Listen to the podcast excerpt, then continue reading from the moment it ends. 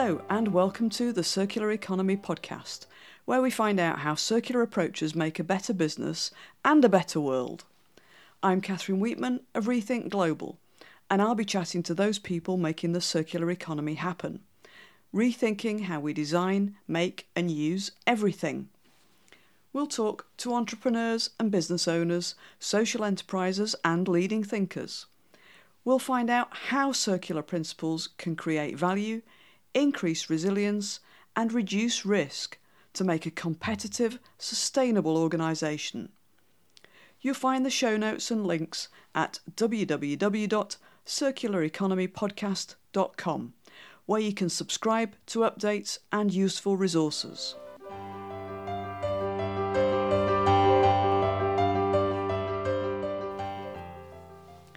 I'm recording this on Wednesday, the 30th of October. This week, I've been adding lots of new content to the chapter on enablers for the next edition of my Circular Economy Handbook, including for biomimicry, artificial intelligence, and blockchain. It's amazing how fast technology is developing. Some of the things I'm including seemed very futuristic back in 2016. In today's episode, I'm talking to David Greenfield about Tech Takeback a partnership he set up to collect end of use consumer technology and get it back into the loop. David is the managing director of SOENECS, the independent environmental research and innovation practice he set up in 2014 after 15 years in leadership roles in local and regional government.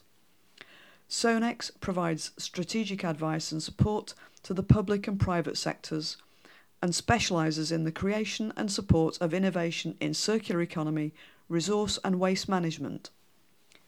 David supports the Circular Economy Club with several roles as a mentor, as the organiser of Circular Economy Club London, and co organiser with my colleague Peter Desmond of Circular Brighton and Hove. Tech Takeback is a partnership between SOENECS, Freegle, Erase My Data, and Brighton and Hove City Council to collect stranded resources through pop up shops. It helps people to declutter and dispose of their technology products safely. Even better, you can give your old tech a second life and help other people to buy it. You might not know that an iPhone contains 14 precious metals as well as a history of your life. The data you store on these items, including photos, videos, contacts, texts, emails, passwords, account details, and credit card data is precious to you and equally valuable to a criminal. Every day we're reminded about the risks to our personal information and the threat of identity fraud and data theft. Tech Takeback provides a government compliant data wiping service and they sort the equipment and arrange for secure refurbishment, reuse, or recycling. The overall aim is to make sure the resources and materials used in creating your tech are reused, not destroyed. If you want to know more about how, how data is stored on your devices and the importance of secure data erasure, have a look at the FAQ page on the Tech Takeback website. The links are in the show notes. Many of us who are excited about the circular economy can talk about it all day, so I've saved some of David's circular economy examples to include in the next, next Best Bits episode, number 20, due out in December. Now, let's hear from David. For whatever reason, I left my previous role, set up SOENECS, which is actually my day job, which academically is a acronym uh, social, environmental, and economic solutions, which is, of course, the definition of sustainable development. Um, and while I was at SOENECS, I uh, met Kat Fletcher from Freegle. We got on really well, and we started exploring this about waste electricals and going, there's nothing for residents. And by that time, my colleague, uh, the data erasure specialist, had also left the company. We decided actually, what if we were to just do a pop up and see whether people wanted it? So, one January wet Sunday, uh, we'd done a bit of press and through Freegle got people interested. We did a pop up in the back of a cafe and said to people, bring your old tech, uh, we'll data erase it for you. We'll um, triage it, see if it's got the opportunity for a second life. Um, and if it has got a second life, we'll give it to a local charity. And we collected quarter of a ton of tech in one Sunday um, in the back of a cafe. And there was so much uh, joy. And I'd say this, this sounds a bit odd, um, but there, there were people coming in. There was one particular person I remember so well. Chap came in with 14 hard drives that he'd been storing at home for for about 20 years. And he said, I've been waiting for something that I could trust to take my data. I don't want to take it to the tip because you don't know what happens to it. Mm. It, it, it might get lost, it might get stolen. Um, and actually, we know that if it goes to the household waste site, I should formally say that's what household waste site is, um, it will probably just get recycled, which is great. But actually, recycling of old tech normally means shredding it um, and then just getting metals out. So you lose a whole range of different materials. So it became a really, really powerful um, thing. Actually, people really enjoyed it. Um, and then we, we, I think we got about fifty quid out of the council to run that one event because Cat had managed to find some funding somewhere. Um, there then later that year there was a application for councils to apply for funding from the WEEE Fund. I saw that still in the IT sector space um, and wrote a bid as if I was the council and then presented it to my local council. Said, if you submit this, we might be able to get some money and run some pop ups. They went, okay, what do we have to do? I said, you need to fill in that bit, that bit, and that bit and sign it and send it. I went, okay. Uh, so they did, and we won the money, and we got a grant to run five pop-up shops between end of 2017 and the beginning of 2019 um, at various locations around Brighton and Hove. Um, I've just been doing the stats. I'll talk about the next one in a minute, but we um, uh, we had over a thousand people come into those five pop-up shops across 22 days collected 8.91 tons of old tech. Um, I can, you'll probably subsequently find them a bit of a data nerd, which is what my PhD was on. So we had uh, 4,680, uh, 4,768 items, 915 smartphones and mobile phones, 566 laptops, 276 PCs, uh, 347 individual hard drives that people had bought in, which is just surprising, um, and 433 boxes of cables. They were the big ticket items. We also had a chocolate machine. Somebody defined tech as a chocolate machine. Somebody came down with a chainsaw. Uh, bearing in mind, this is about data erasure, you're going, okay. Uh, but fundamentally, we we really caught the imagination of uh, the public and and the press. Um, we ran five pop-ups and we were on the BBC three times and ITV once. So from that perspective, it's been a really interesting journey and um, fundamentally it's about trying to value the materials that are in the IT and capturing them and avoiding them going to lab or avoiding them um, languishing in somebody's drawer for a decade and then they go, oh, could have got rid of that and could have given it a second life. Mm. So what what happens? You talked about refurbishing some of the stuff in the early days for these yeah. pop-ups in Brighton. Does it all go off to second markets, or you know, is there a level of repair refurbishment? What happens? What happens once it's dropped off? So once it's dropped off, fundamentally, we're working under GDPR and Data Protection Act. So the first thing we have to do is identify whether or not there's any data in there. Um, and that means a very, very thorough auditing of every single bit of tech that comes in. So to give you an idea, we had we had one one couple in with come into the pop-up shop with three suitcases um, of old tech that included old laptops, old mobile phones, two PCs, um, and a whole load of other paraphernalia, including cables and everything like that. Now, because we are treating this as a data erasure process. Fundamentally, we had to go through all of that, uh, check that there weren't any USB sticks in any of the computers, check there weren't um, tiny little uh, memory sticks here, there, and everywhere. Make sure there wasn't any CDs in the drawers of the computers. Um, check through all the cables that there wasn't a USB stick that was just floating around.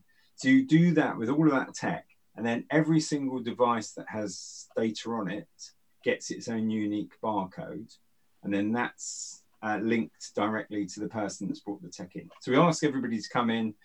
They have to give their name, their address. Uh, they have to sign a, a waiver that they've taken all the data off, and another one to say that they're happy for us to data erase it. Um, and then we have a very, very robust audit trail. Um, once we've done that, the data will then get uh, erased using the government approved software that we have. And it's a software package because it means that the hard drive doesn't get damaged. Therefore, we can give it a second life. Uh, once that's been done, we then do uh, a triage to determine whether or not that tech has got any hope at all of becoming useful. So we do that triage, and then we look at how we can actually give those computers, those bits of tech, a second life. Uh, some of it can't be given a second life, and we work with a, a partner called Restore Technology, um, and they take a lot of the mobile phones because they're probably the most pernickety to, to manage um, and give them, put them through their very industrial process of refurbishment, which does mean that some of them end up um, on the resale market to cover some of their costs. But um, we've given so far um, quite a lot of tech to a number of local charities in the Brighton Hove area, um, the Green Centre.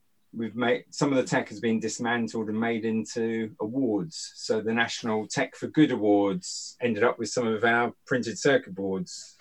Um, it's been at Brighton Pride and all sorts of things. So we're currently working to determine whether or not we can put in a more put in place a more comprehensive disassembly process so that we can start taking out some of the rare earths as printed circuit boards um, and giving them a, a recycled opportunity.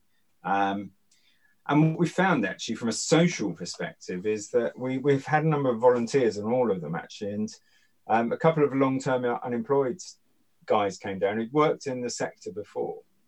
And they found it really therapeutic to sit there for three hours just unscrewing screws that are in PCs and laptops to disassemble these bits of kit. Um, so we're exploring that at the moment as a social for good disassembly project as well. Mm, I could endanger the, the time scales of this by a long, long way. You've kind of got lots of sub initiatives going in different directions and collaborations with, um, you know, charities and and uh, this organisation Restore and that kind of thing. So does it feel as if you've kind of developed a, a kind of ecosystem of partners around tech tech tech take back? Um, to a certain extent, yes. So in the Brighton area, most definitely. Um, I think one of the challenges is that um, it needs a lot of resource to actually run a pop-up shop and also to then subsequently disassemble it. So um, it's fair to say, it's it's it's not it's public knowledge, so it doesn't really matter.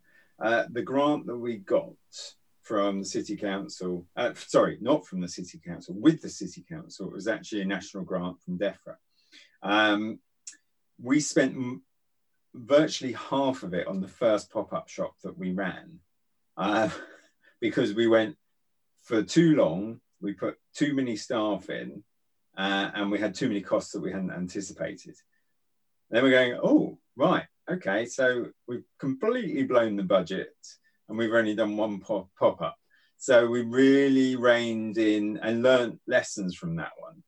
Um, and you mentioned initiatives. The first two we did, we did using Meantime Lease um, with uh, the city council.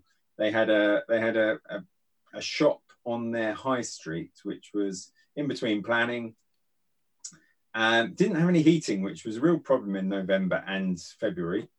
Uh, particularly as Cat ended up getting pneumonia.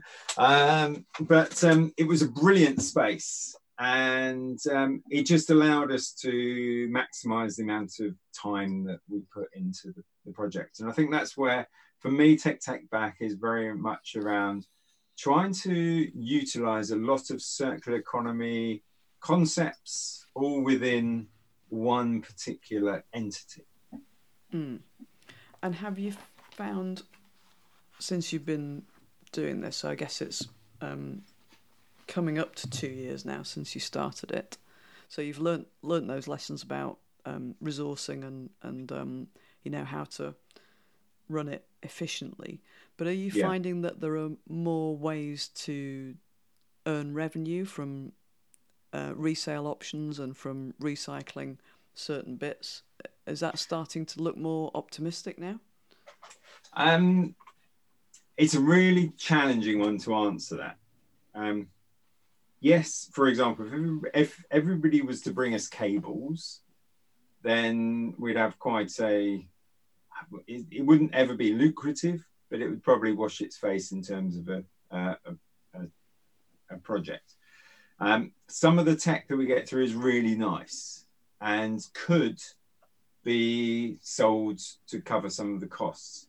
Um, what we set ourselves out at right at the beginning was that we didn't want to sell anything because uh, we wanted to give away the stuff that could help somebody else. So um, we, we've got we've got hundreds of Nokia's, the old Nokia's come through, which have got really really good battery lives, aren't smartphones, and they work really really well for uh, the homeless charities in Brighton and Hove because they give them out to the homeless people. So they've got maybe four or five days worth of battery life, um, and they can be kept in contact all the time, which is quite a necessity. Uh, those sorts of phones normally just get completely recycled because nobody wants them. Mm. Um, and for us, I think that's one of the social elements of this. So we're starting to, and we're actually running our sixth pop up shop but it's the first one outside Brighton and Hove. So we're actually running it in the square mile city of London.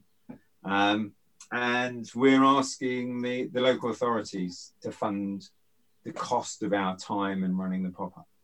Um, so, yes, we are. This one's going to be for residents of the square mile, which there aren't that many residents, um, or for any of the workers that work in the square mile businesses to bring any of their tech from home and get it uh, data erased.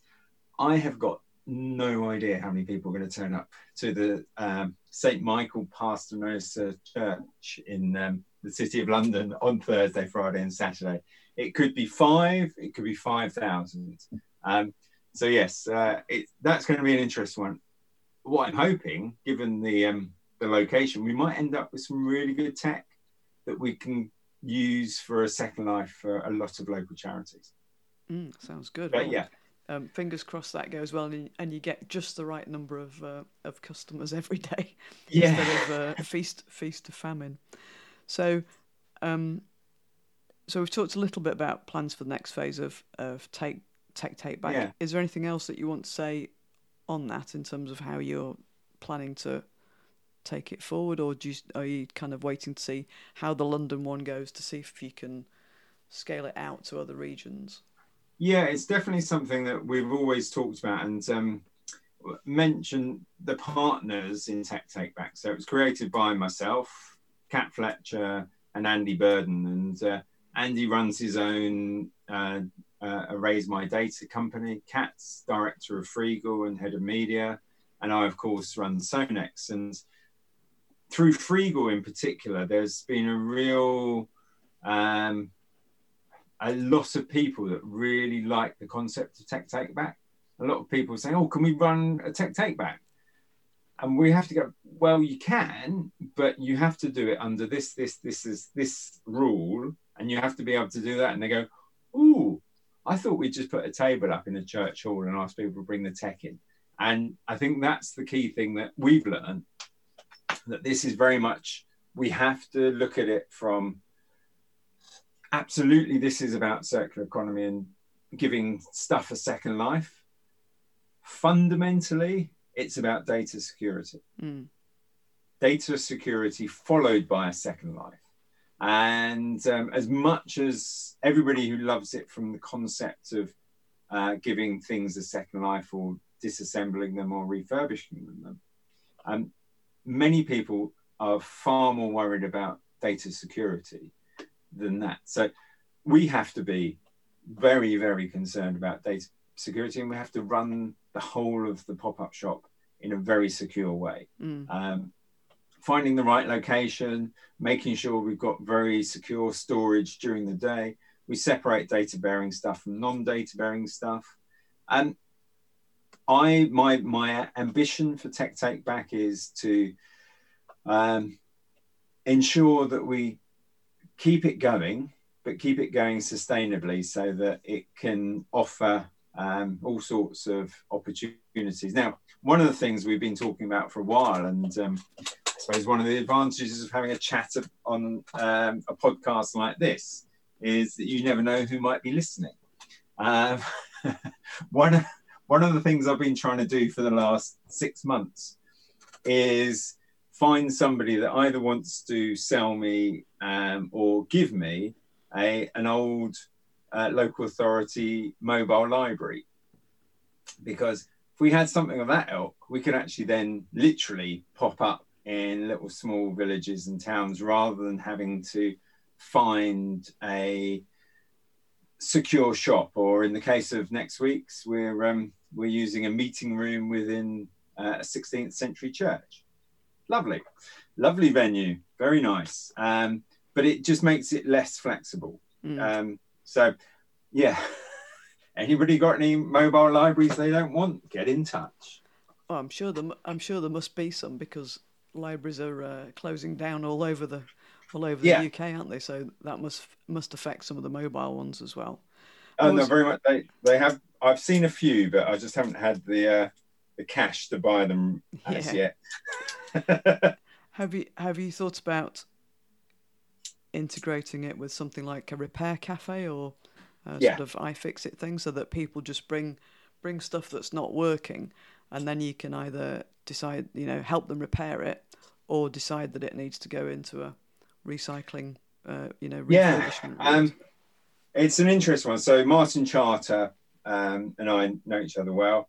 Um, we've been discussing this for a while, and I've also been um, discussing it with Hugo from the Restart Project as well. One of the things we've concluded so far is that there is a blurring between what we're doing and um, repair. Now, absolutely, I want people to repair stuff, and let's do that. The problem we've got is most of the stuff that we get through, people are wanting to get rid of because they're worried about the data that's on it. Um, and I haven't found anywhere big enough that would allow us to do both at the same time mm. because I, I think at our busiest point in the last shop we had 10 families queuing to um, sign up. And it took us i think we we had the shop open from 10 till 4.30 we were there at 7 o'clock still just going through and checking in all the tech from that day. Um, and that was with five staff. Wow. yeah. Um, it's very, very resource intensive. Um, and actually, there hasn't been as yet, there hasn't been the space in the the staff or the uh, the location to be able to have a completely separate activity going on because it is completely separate. It might be repair of old tech, um, but it's a completely completely different solution. So we've definitely definitely considered it, and we will consider it, and we will do it at some point in the future. We just got to find the right alignment. I think of space, um, physical space, um, and making sure in the public's mind that they're clear on what they're coming for. Mm. Yeah. because we do get quite a few people coming in and going, "Oh, can you take this data off for us and give us back the tech?" And we go, "No." And oh. um, and if we were to introduce, oh, by the way, you can come and get it repaired. Um, then they would go, oh, maybe I'll repair it. Then what do I do it there? Ooh. So it just is much cleaner at the moment to keep it as a tech take back that people come and donate their unwanted tech to Mm. in the secure knowledge that any data they have on there is going to be erased and that actually um, if it's reusable we can give it a second life with a worthy cause Yeah, I think certainly. I mean, I I've got um, at least two hard drives um, stuffed in a in a drawer downstairs that you know I daren't give away to um, anywhere because I'm I'm not convinced it would probably get wiped. So Yeah. um, yeah, every every every other bit of the old laptop went off to recycling, but not not the hard drive. well that, that's the thing and it's a really interesting one that a lot of people who know what they're talking about actually do the wrong thing for the tech but the right thing for the data Mm. Um, and that was one of the things that I learned when I first got involved in the, the company in, in the centre of London was that all of the data erasure was done with the hard drives in situ. So that you actually avoided taking the uh, computer apart. And there's government certification and government um, data wiping standards and erasure standards, which I won't bore anybody with. Um, suffice to say that they are uh, sufficient for different types of um, uh, data. Mm. Uh, the, the, the, the data that we're getting through on people's computers, um, essentially you erase the whole of the operating system and everything subsequently on it. Um, if you do a factory reset on most computers, what you're actually doing is deleting the chapter structure um, if you were to consider that as a book. Um, so getting rid of the operating system completely clears everything. You then have to put a new operating system in, but you've got a completely clean computer there.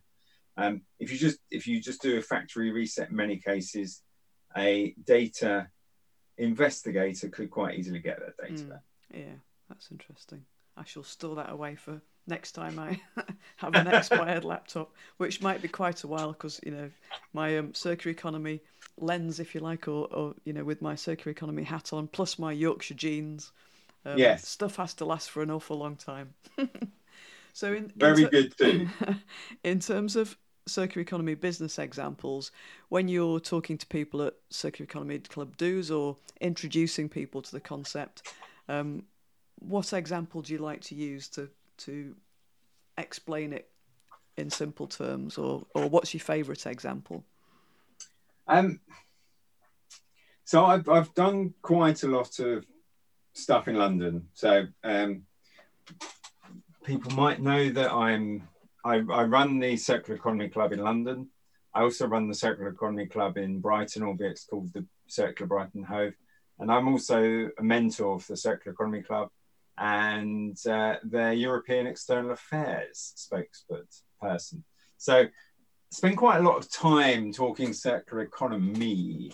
Um, and there's far too many good solutions out there. I think some of the ones which have really got me thinking that I use quite a lot are, um, well, there's one in particular, one which is just, on some hands, is completely crazy. Uh, on the other is entirely inspired. Um, and you mentioned biomimicry already, so it's in the biomimicry space. Uh, a company called Biohm um, are utilizing mycelium for two factors. One, um, to actually create uh, house insulation that's non toxic and um, natural and can be grown. Um, and then they're also recipients of the um, uh, Waitrose um, award that was announced earlier in the year. Um, and they are using mycelium to explore whether or not it can eradicate plastic film by essentially eating it. right. Yeah, I think I might have heard something about that. Yeah, Yeah. a kind of a, a naturally occurring bacteria that can digest Exactly. petrochemical-based plastics. Yeah.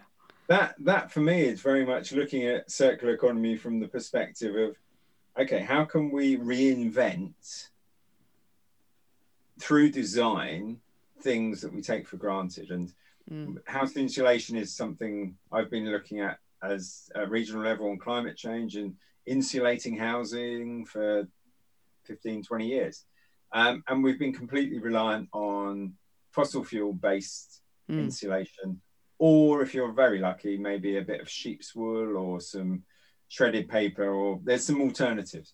Um, but actually taking on the uh, insulation world of uh, panels of insulation that slot into a building really easily, um, for me, that is a real challenge and something that um, is really quite exciting and demonstrates the circular economy concept of designing out waste, Mm. but designing out uh, unnatural materials as well. Yeah. So, David, how can people get in touch with you or find Um, out more so- about what you're doing? uh, the best way um, is uh, more than happy for people to email me, albeit that uh, my e- email boxes, and I say boxes because I've got currently six at the moment, um, do sometimes get uh, chock a block. But uh, um, on social media, I am at Doctor Resources, which is DR Resources.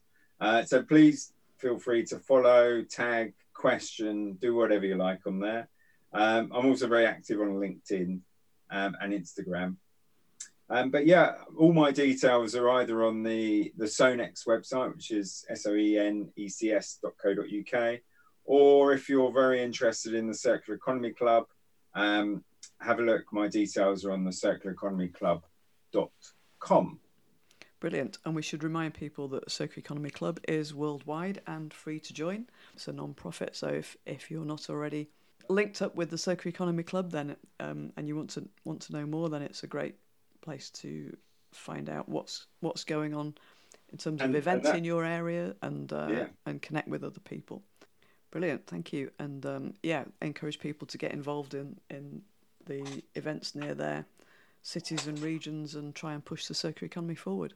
So, David, thank you very much. That was a, a very interesting and insightful interview, not just on Tech Take Back, but all those other uh, brilliant examples that you've been involved in. Yeah, perhaps we can do a, a second roundup and showcase some of the, the other brilliant examples. Thank you very much. Thank you. If you'd like to learn more about the circular economy, why not go back and listen to episode 1?